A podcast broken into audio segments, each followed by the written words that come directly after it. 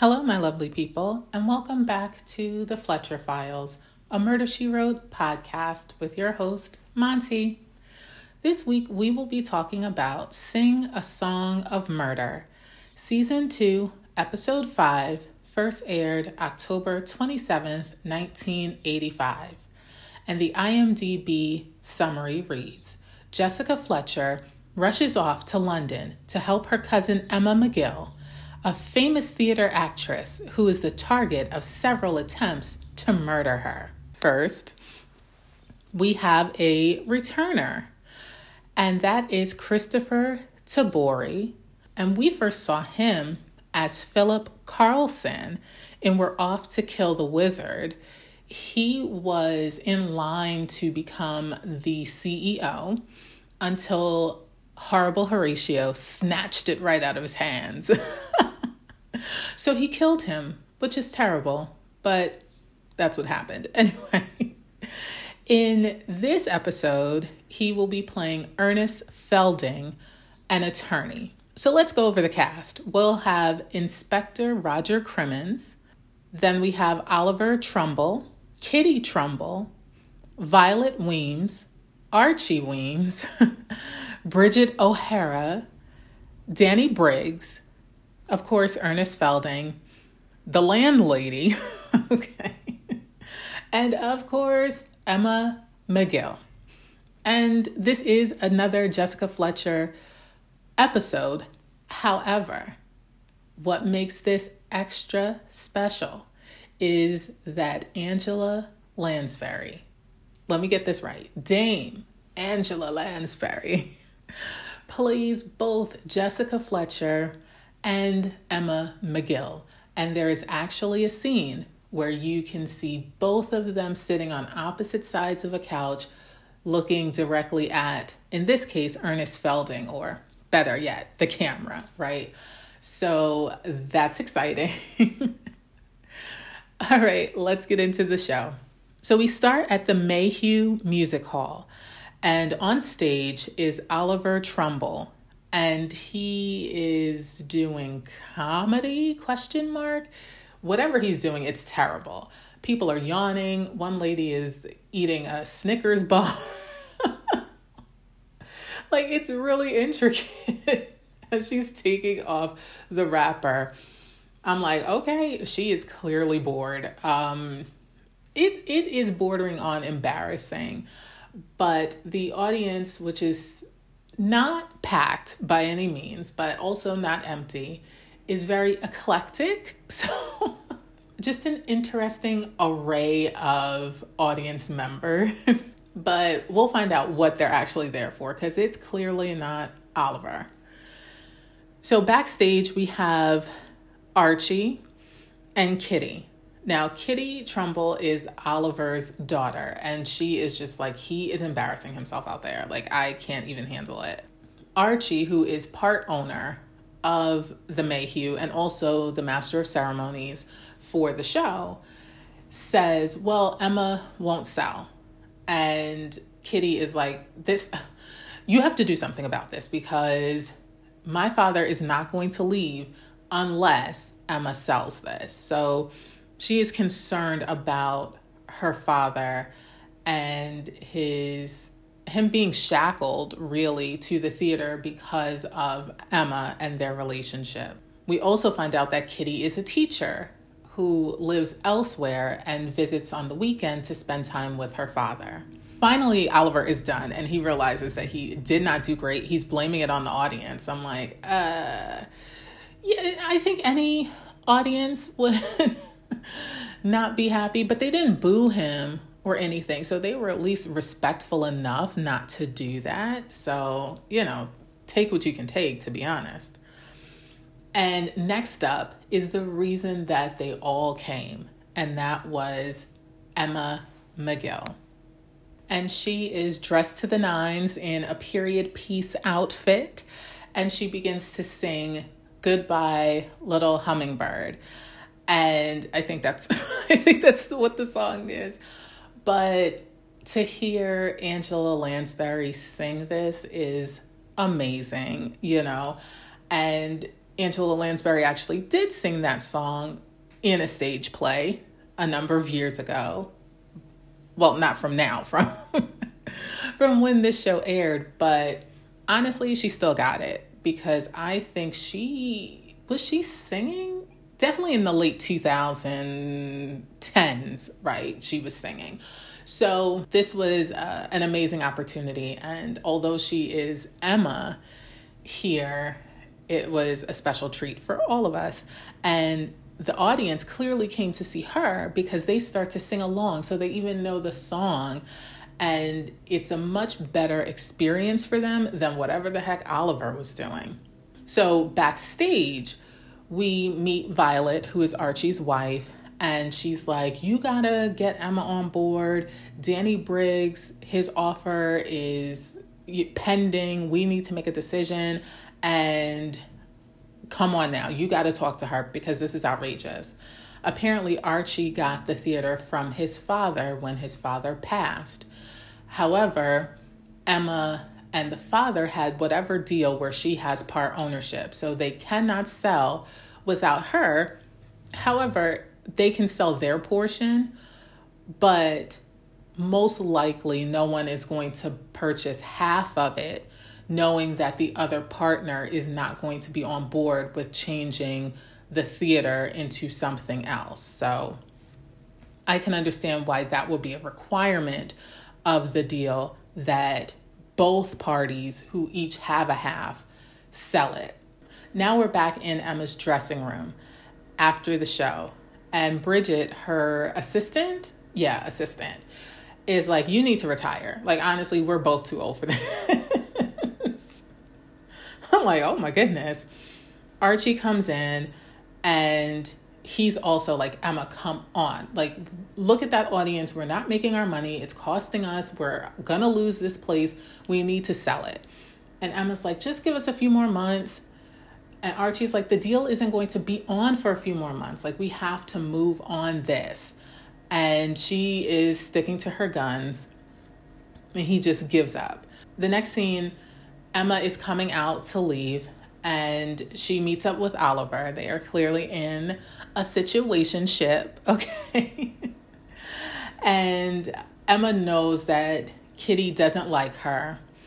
Oliver is like, he's trying to be diplomatic about it, but clearly Kitty does not like Emma. And I think specifically because she knows how much her father loves her and that he is not going to do anything without her.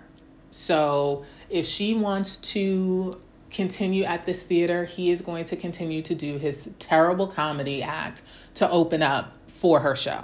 That that's just it. He has made that decision and his daughter understands that. That's why she's like Emma needs to sell so that my father can be released from this embarrassment. Now Oliver tells Emma like honestly, you should retire. I'm I'm going to retire once this place is sold as well, we can get married and get a house and etc. etc. So Emma's like, um, I like our situation. I don't want to be an old married couple mad at each other. So let's just keep it how we keep it, right? to the point where Emma's like, I'm actually never going to marry you. So you better take this friends with benefits situation and be happy about it. I'm like, wow, okay, well, you know what? They're grown. She knows what she wants. If he's willing to accept it, so be it. If not, sorry, you got to move on. I understand you love her, but she is not the marrying kind, as they say. So they go outside into the alley behind the theater, and Oliver realizes he forgot his hat, so he goes back in. Emma is standing in the alley, and this car comes barreling down the alley. And Emma has to literally like jump up against the wall in order to not get hit. It was purposely trying to hit her. She fall, then falls to the ground after the car has passed by and then pops back up. I'm like, yes, Angela Lansbury, pop back up. Okay.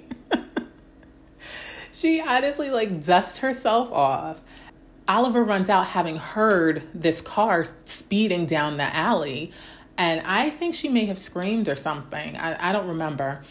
But she's like, oh, no, I'm fine. Let's go get a drink. like, what? She's like, we don't need to call the police. It's fine. I'm like, she's tough. okay. Now, I can understand that you're ready for a drink after that, those dramatics, but uh, I'm to need you to call the police. okay, they were trying to murder you. The next day, we are outside Emma's apartment. She is coming down. I'm sorry, we're in England. Emma's flat, and she's on the stoop. I guess they call it a stoop there as well.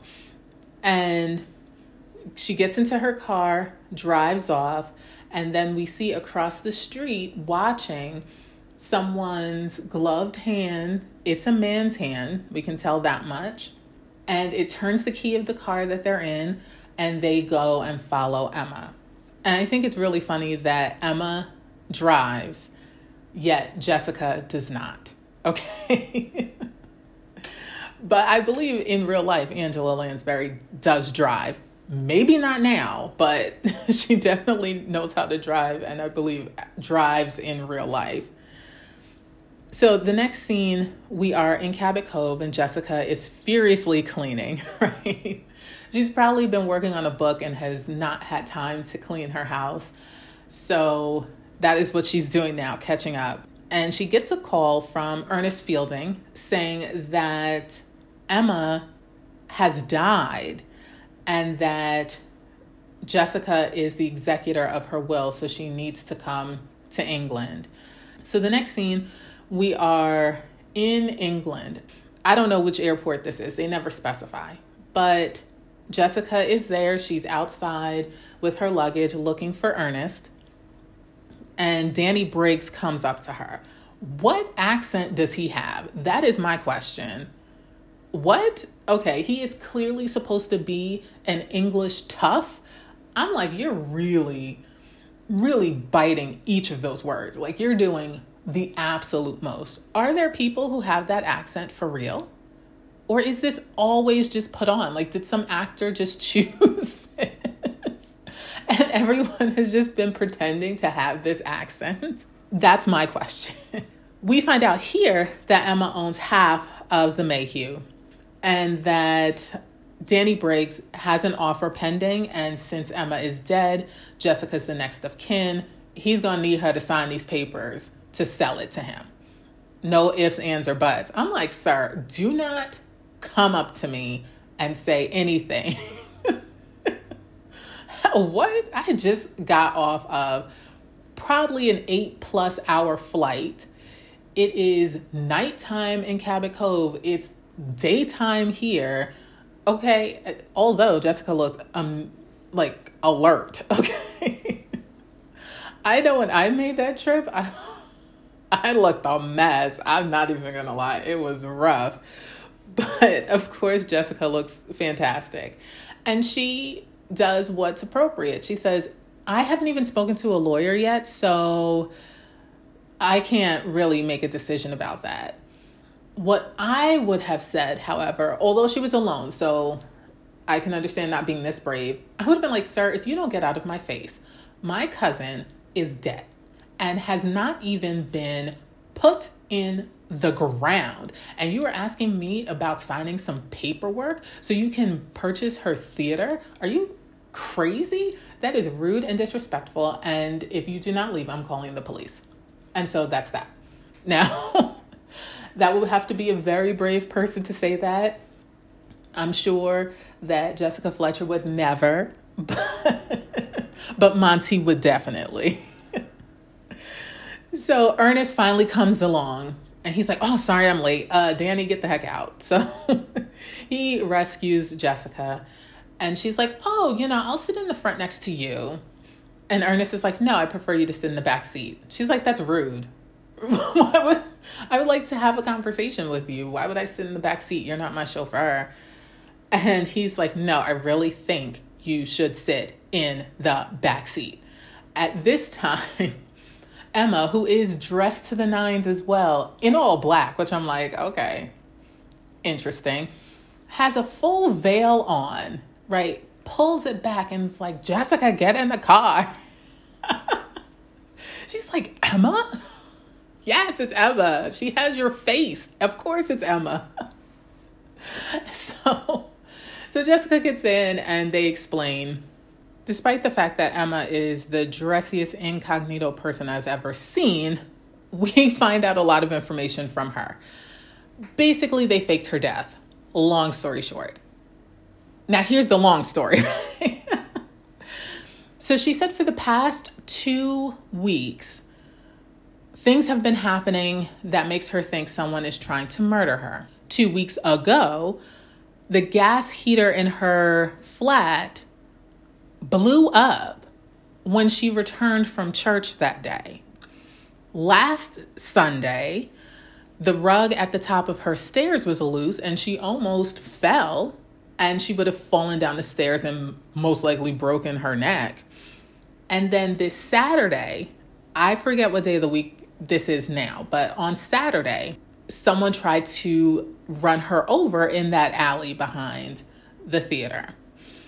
None of these appear to be coincidences because that's a lot in a two and a half week period for one person to experience.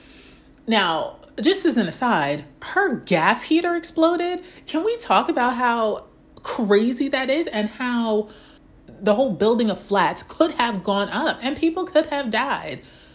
There have been at least one, if not two, incidences in the state where someone, for insurance purposes, not for murder purposes, caused a gas explosion to blow up their house and ended up killing other people because it spread and set other houses on fire.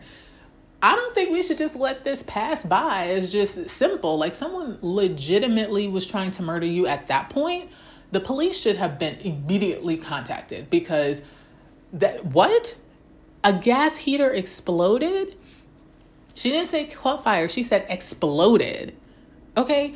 Um I they do not give us any details. So I, I'm gonna leave it at that, but that was the most concerning of the three.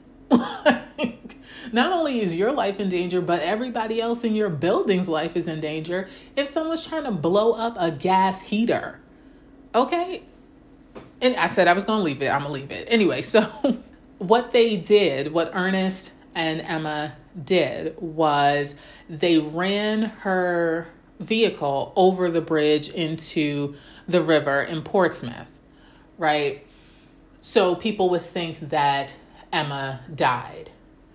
So they could root out the murderer, perhaps, or at least stop. At least stop the murder attempts uh, so she can catch her breath and do something. But anyway, they wanted to get Jessica over to look into it because she is not only a world famous mystery writer, she's a world known mystery solver. So they did this and had Ernest call Jessica to have her come over to England so that Jessica could investigate. And she's like, "Yeah, you need to call the police. Like this is this is not like a stolen manuscript. Okay? This is not plagiarism this is someone trying to murder you and not even caring if other people are injured or killed in the process. You need to call the police. And so Emma's like, they're gonna think I'm crazy. I can't call the police, which is possible.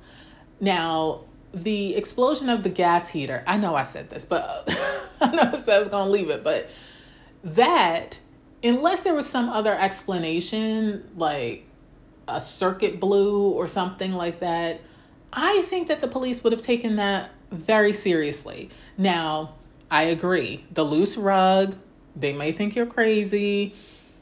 The alley incident, I think they may have given credit to it.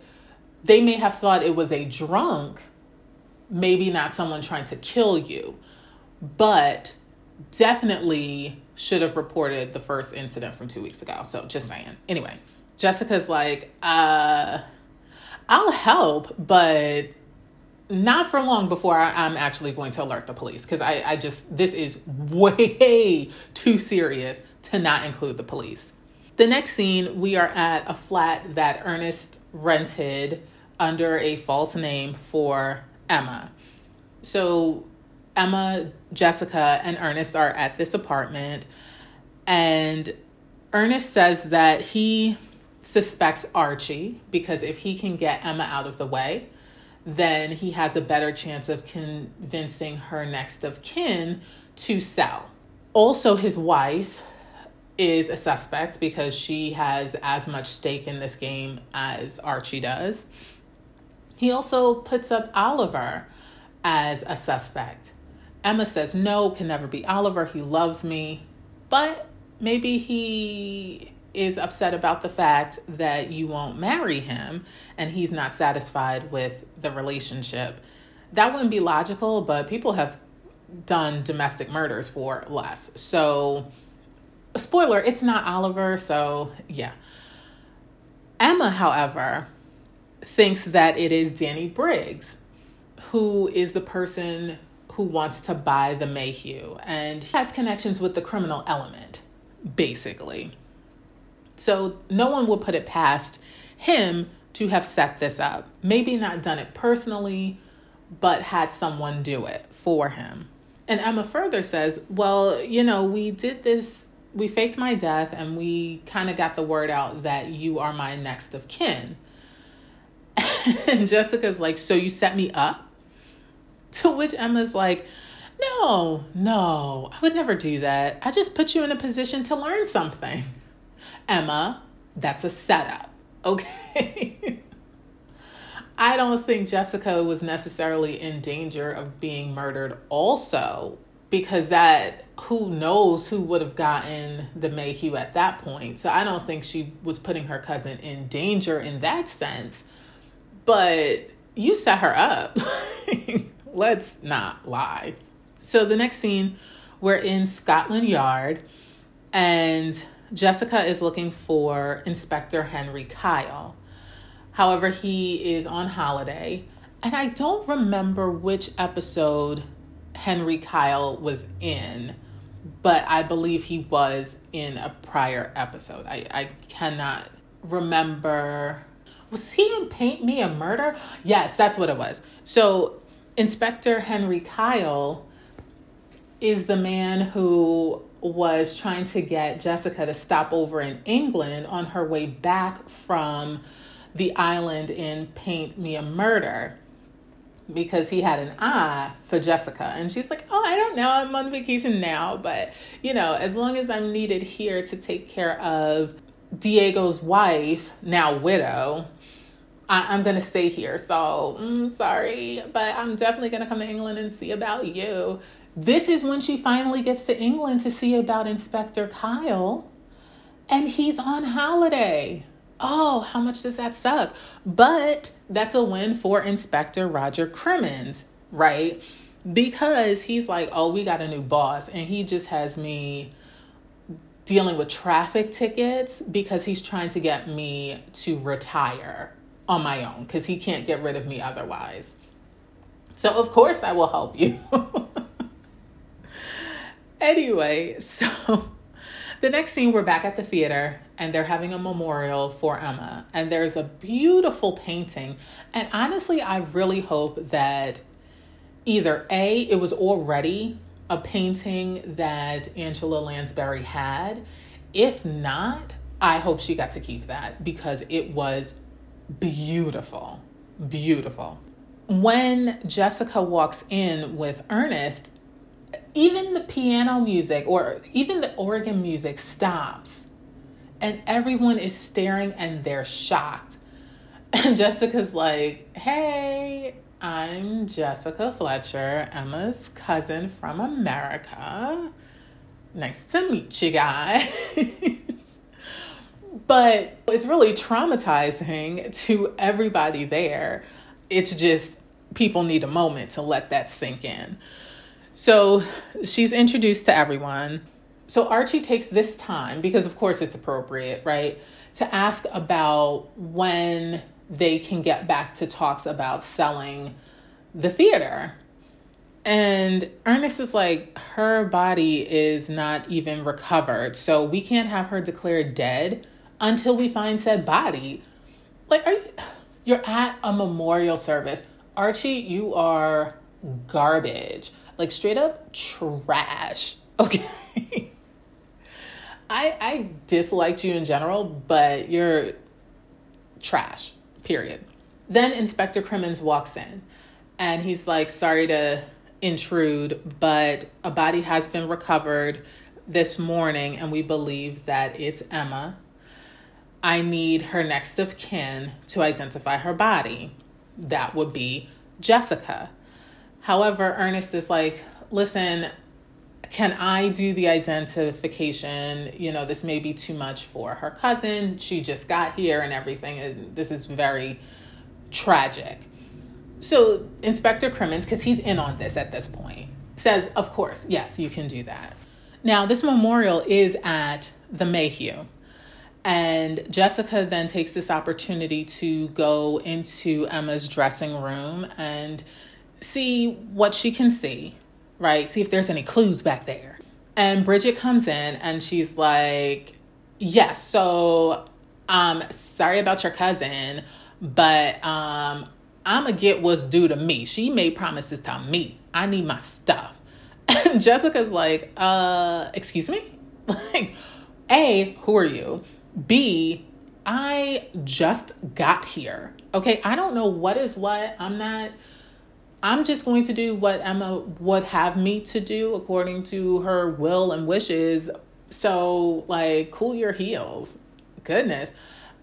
Bridget was just out of this world rude because this woman is grieving the loss of her cousin and all you can think about now you worked for this woman for over 30 years emma that is emma bridget worked for emma for over 30 years and she is dead like you her cousin is grieving her loss. What are you doing? Like, I understand people grieve differently. I understand that. But you come in guns blazing, like, I want my stuff. How disrespectful is that? Uh, extremely disrespectful. And I would be like, um, ma'am, you're getting nothing. I don't care if you were there when she was born, okay? You're not going to come up to me the day I get there talking some nonsense about you want to get your stuff. She is not even in the ground yet. They literally just recovered her body out of the water, and you're asking about her stuff? Like, clearly, you did not care about her. You're a terrible person. How dare you? So, oh my goodness, she is she is terrible. Terrible. Anyway, we do find out some information from Bridget and her mean self. We find out that two weeks ago, when the first attempt happened, was right after Danny Briggs made his offer to purchase the Mayhew. We also find out that Archie's wife, Violet, is more likely to be the one who was trying to kill Emma as opposed to Archie himself. Archie is trash, but his wife is the one who has the guts to actually murder someone and is probably mean enough to murder someone. and this was the quote that Bridget used as to Violet, Archie's wife. She makes Lady Macbeth look like a flower girl. okay. That that's a description for you. Anyway, so the next scene we're backstage and it's Oliver and Kitty. And we find out that Oliver is auditioning for a role outside of the theater. And we find out from Oliver that he's been with Emma for 15 years. And, you know, so this is difficult for him. It's becoming real. Her body has been recovered. There's no chance that she's actually alive that he knows, right? so he he's trying to process this but he he's trying to be brave and and move forward and now that the theater is probably going to be sold he needs to get right back on the horse and audition so he can get a job so kitty is ready to go along with him to the audition and Oliver's like, "Yeah, so let's uh meet up later because I don't want to be there with my daughter. Like I need a keeper. I can do this myself. I've been doing this for 30, 40 years on my own." So she's like, "Okay, okay. I'm going to go to the travel agent and put together a trip to Brighton next weekend." So Oliver gets in the taxi and Kitty walks on down the street to go to the travel agent. The next scene, we're in a restaurant with Inspector Crimmins and Jessica. And Jessica wants to take a look at Emma's flat to see if there's any evidence of the previous murder attempts and or evidence that there was going to be a subsequent murder attempt if she hadn't died accidentally by driving off of a bridge. So Inspector Crimmins agrees. They go over, and it's evening at this point, it's evening. They go to a street across from Emma's flat, the building her flat is in, about the same place where that gloved hand person in the car, which of course was Ernest, you know, because we know that the driving off of the bridge was a setup by Emma and Ernest. So Ernest was the gloved hand in the vehicle that we saw earlier. As Jessica and Inspector Crimmins are sitting in Inspector Crimmins' vehicle, getting ready to get out and, and see what's what, a woman is seen coming out of Emma's building in Emma's leopard print coat and her hair tied up. So you can't see what color it is. Plus, it's evening time and dark out at this point, except for street lights. And this car comes flying around the corner and hits her and just drives off. And that is very disturbing. Just period. That that is very disturbing. Jessica and Inspector Crimmins get out of the car, run over, and they turn the woman over, and it's not Emma, it is Bridget, who was wearing Emma's coat. And side note, uh, it was a yellow sports car. I'm like, can you identify yourself anymore? Unless it's a rental. But then still, if it's a rental, they'll easily know like how many rental companies in England, London specifically, have yellow sports cars. So either it's your personal vehicle and they can identify you, or you rented it and they can identify you, or you borrowed it and the person you borrowed it from is like, I didn't murder anybody. I loaned it to XYZ, who is clearly the murderer. That wasn't too smart. However, it was not the same vehicle that tried to run her over in the alley, which I find interesting. But it's the same person, spoiler, same person. So the next scene, we're at Scotland Yard and Jessica's there. Archie comes out of some door and he's like, Yeah, I heard Emma's alive. I heard it from, who did he say? Did he say he heard it from the inspector? Something. And Jessica confirms it. I would have been like, I don't know what you're talking about. But I don't know. It sounds like in the next scene, you'll understand what I mean when I say it sounds like he's he was bluffing to see if she was in fact alive. But I don't know what would have given him that idea. Yeah, I don't know. I guess he figured if someone was still attempting to kill Emma, then they must know that she's alive. So she must be alive. And I think that's why he said that. And like, oh, such and such told me already that, you know, it was uh, that they faked her death, that she's actually alive. Anyway, so we find out from Archie that Bridget was in Emma's coat because Emma had promised it to her. And I guess she didn't want to wait for everything to be sorted out because there was, of course, a chance that Emma didn't write that down. And therefore, it would not actually then go to Bridget. So I'm sure after working for Emma for 30 years, she had a key to her flat, and that's how she was able to go in and get the coat. And she had her hair tied up, I'm guessing because it was windy or whatnot. My question is, what did she do with the coat that she wore there? And two, she did not even look to see if somebody was coming. she just walked out into the street. That person was going to kill her. regardless because they thought it was Emma. They were going to kill that person regardless. But I'm going to need you to really take a good look on right and left and keep an ear out because we all heard the car coming, but it wasn't even like Bridget froze. She just ignored it. So, yeah, not blaming the victim in here, but for those of us who are just out and about these days, take a good look both ways and keep an ear out. So then Inspector Crimmins comes out a different door. Emma is too scared to leave the hidden flat, so they have to go to her instead of her coming down to the police department. So now the next scene, we're at the hidden apartment, and Jessica is like, Well, the person who killed Bridget had to know that Emma was alive, and I didn't say anything to anybody. And so, how did they find out?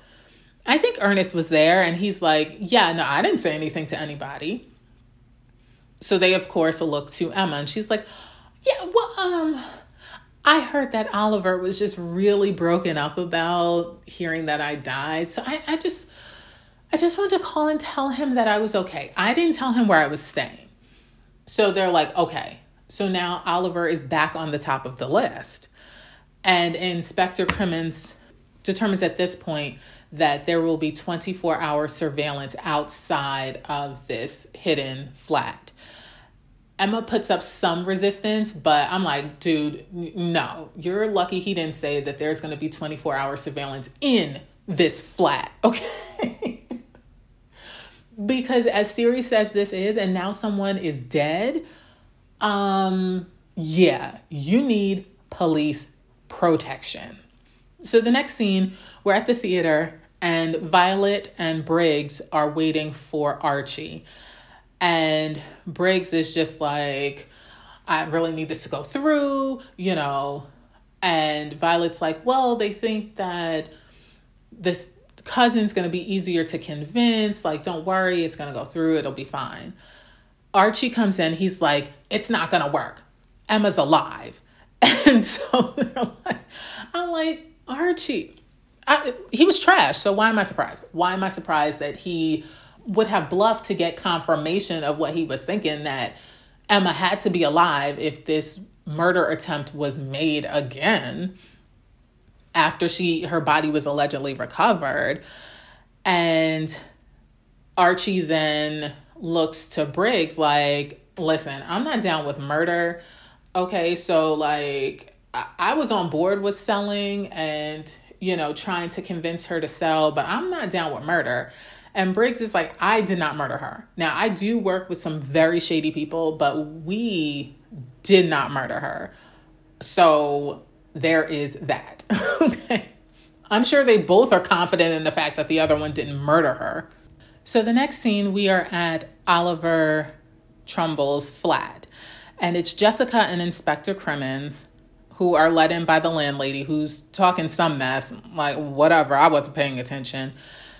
I was focused on the fact that he has some amazing black and white pictures of himself in different roles that the real actor was in. You could tell it wasn't like a cut and paste of his face like they do sometimes.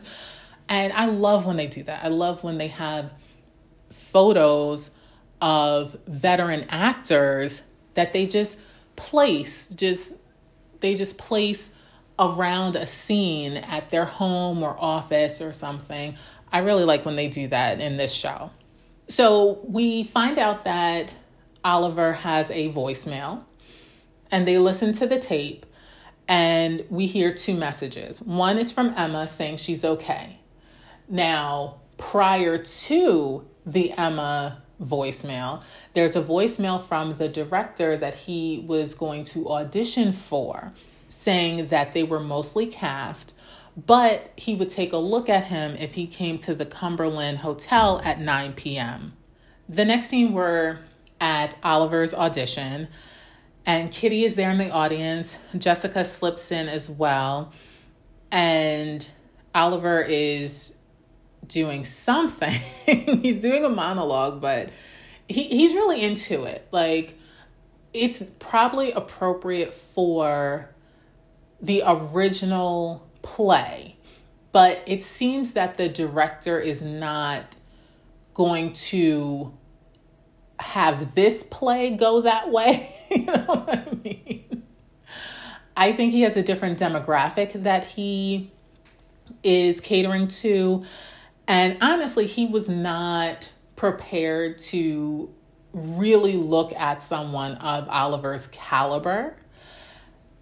So he does not allow him to finish. He's like, okay, thank you, thank you, thank you, goodbye. And Oliver feels disrespected, which I'm like, on the one hand, yes, I understand you want to finish. On the other hand, I'm sure this is not the first time that a director was like, I'm good. You know? Thank you. Yay, nay, maybe next time, or never come back.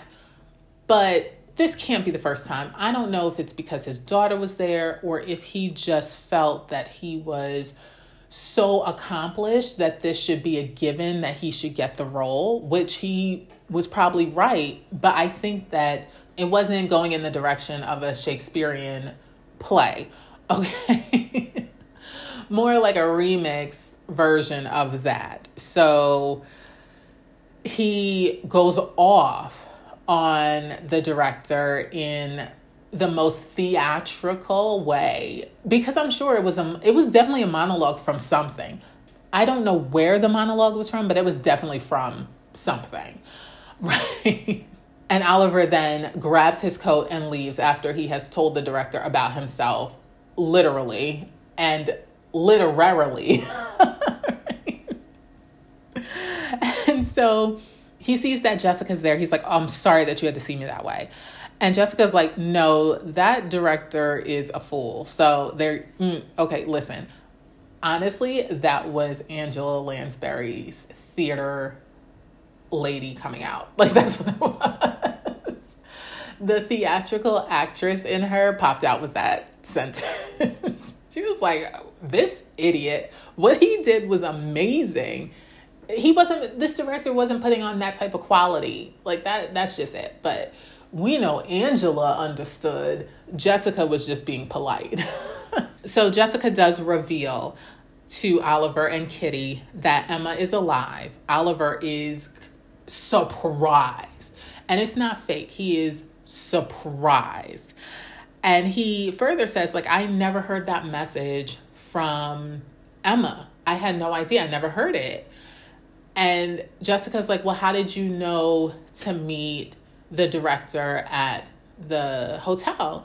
And he's like, Well, I just went straight from the theater to, I guess, where the audition was supposed to be held. And when he didn't show up, I went to the hotel because I knew he was staying at the hotel and just waited in the lobby, had some drinks, and then Kitty called me at some point. I spoke with her, and I kind of just, next thing I know, I woke up in a hotel room in that hotel.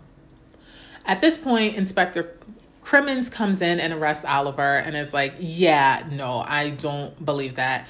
We spoke with the hotel manager, and they said that Kitty had called at 9 p.m., not 8 p.m., because the murder was at 8 p.m. So there was plenty of time for him to have murdered Bridget and then made it to that hotel for 9 p.m. when his daughter called. Oliver then reveals that he overheard a secretary making a reservation for dinner at that hotel, and that's why he figured if I go to the lobby, I can wait, and he he has to come down there at some point. So I'll definitely get to see him and, you know, basically harass him for an audition.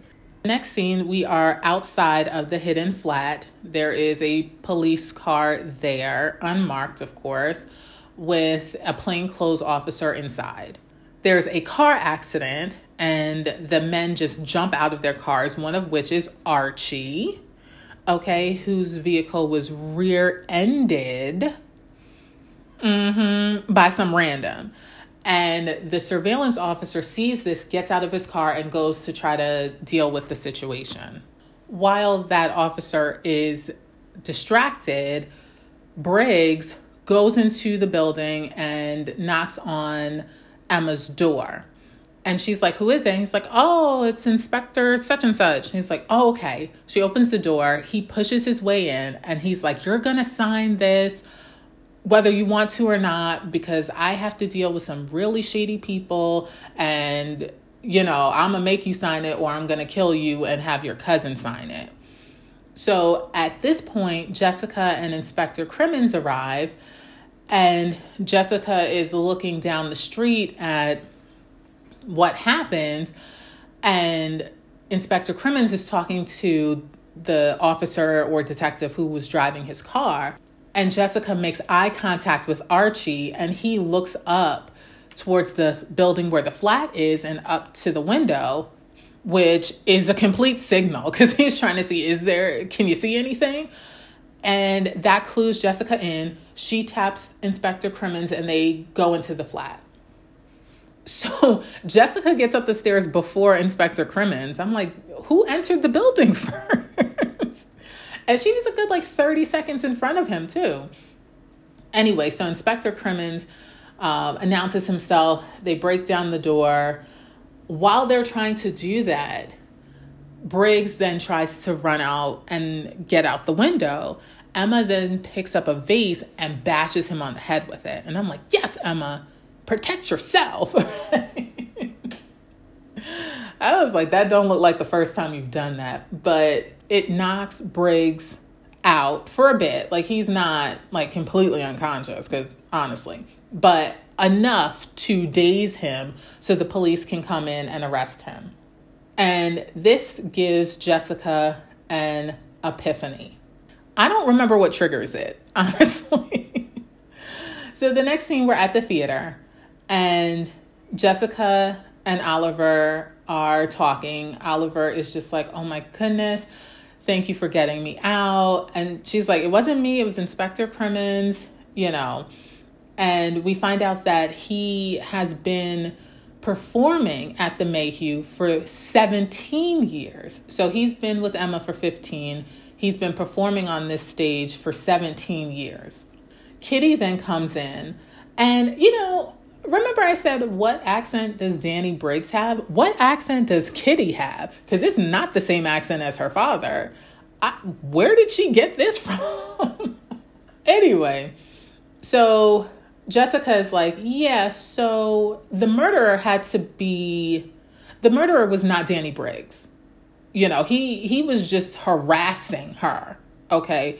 He was not trying to murder her. None of these attempted murder stunts were him. The person who murdered Bridget, thinking that she was Emma, had a personal reason to hate Emma. Jessica also notes that the attempts were on consecutive weekends, like the person doing it was not there during the week. She then asks Kitty, How did you know where to find your father? And so she's like, Um, yeah, uh, it, what? Huh? Yeah, uh, uh yeah, what? there is no way that she would have known that her father was at the Cumberland Hotel unless she heard that voicemail from the director, which means that she heard the voicemail from Emma and knew that she was alive, and then went to Emma's flat. Saw who she believed to be Emma because the person was wearing her coat, similar height. Well, I don't know if you could really tell height from there, but could not see the hair color. So the coat coming out of Emma's flat was enough for her to speed up and, and kill this person. Kitty at this point is like, okay, yeah, I did it. Okay, like I didn't mean to kill Bridget or whatnot, but I was trying to kill Emma because that was the only way that my father would be released from her. Kitty believed that Oliver, by working at the Mayhew, was prostituting his gifts to become a second rate comic.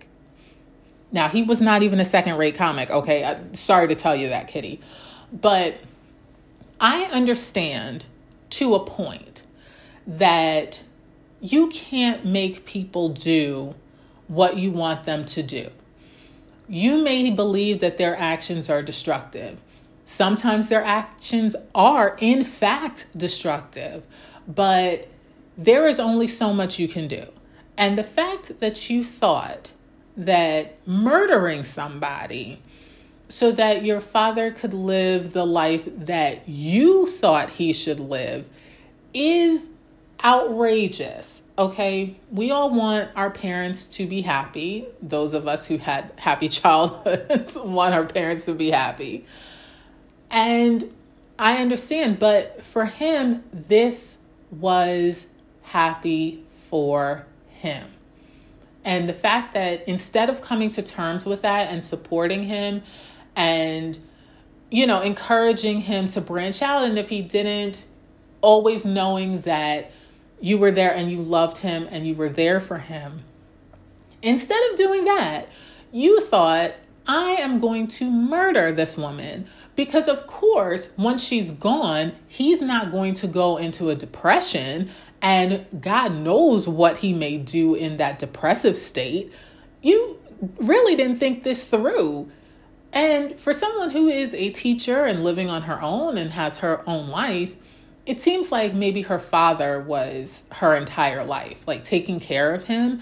I don't know if they said when her mother passed, if her mother passed. I don't know if she left the family or if she died, but you seem to have focused on taking care of your father, and he did not need to be taken care of. He had a, a, beautiful apartment that he apparently was on time with the rent. So, hey, he was with a woman he dearly loved, and he was on stage, which was enough for him. Now, maybe he wasn't happy with the audience that he was getting, maybe even the type of comic or the the genre that he was working in there, but honestly with his relationship with Emma, I think he could have changed the type of show that he did. He could have turned it into whatever, I feel. Like I don't think he was necessarily locked into that comedy thing because nobody was coming to see it. I can understand if he hated doing that, but that's what was bringing the audience in. So he was locked to doing this comedy act that he wasn't 100% with. But it wasn't. I think he probably could have changed it up and did something different and pulled from his long theater career to do something fresh and new. Well, as compared to this horrible comedy, I I don't necessarily mean like he was going to do a monologue from Rent actually rent didn't exist at that time i don't think. Um, doing a monologue from some popular play at the time. But he could have done shakespearean monologues or things like that uh, that were different. But he chose to do this and it was what made him happy. And just because you did not think that this was the life that he should be living, you were willing to murder somebody? That's a lot. That's that's not only a lot, that's too much. Okay, ma'am. I'm sad that you're going to prison, but that's where you need to be because you really did not think this through. And I can't say you were being selfish because you were thinking of a better life for your father, but you did not think this all the way through about what the alternative could have been if you in fact murdered her and he's living with the fact that the perhaps second love of his life i'm going to give his i'm going to give you credit that your mother was the first love of his life that the person he thought he was going to spend the rest of his days with has been snatched from him. That everything was just going to be okay. He was going to go back to auditioning and everything. I think the only reason he was willing to at that time go ahead and audition for that role that ended up make that ended up going left okay? I think the only reason he agreed to do that audition was to keep himself distracted. But at some point he wasn't going to get auditions and at some point he wasn't going to book auditions.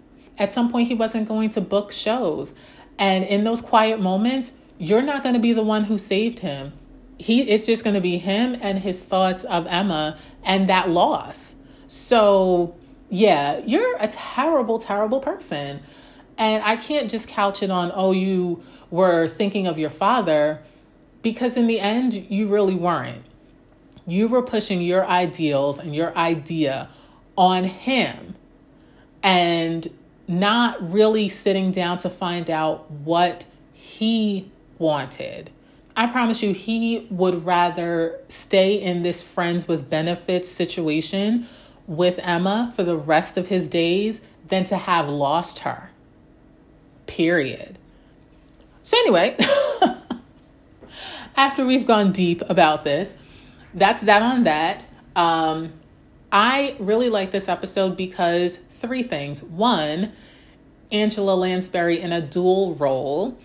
Two, Angela Lansbury singing.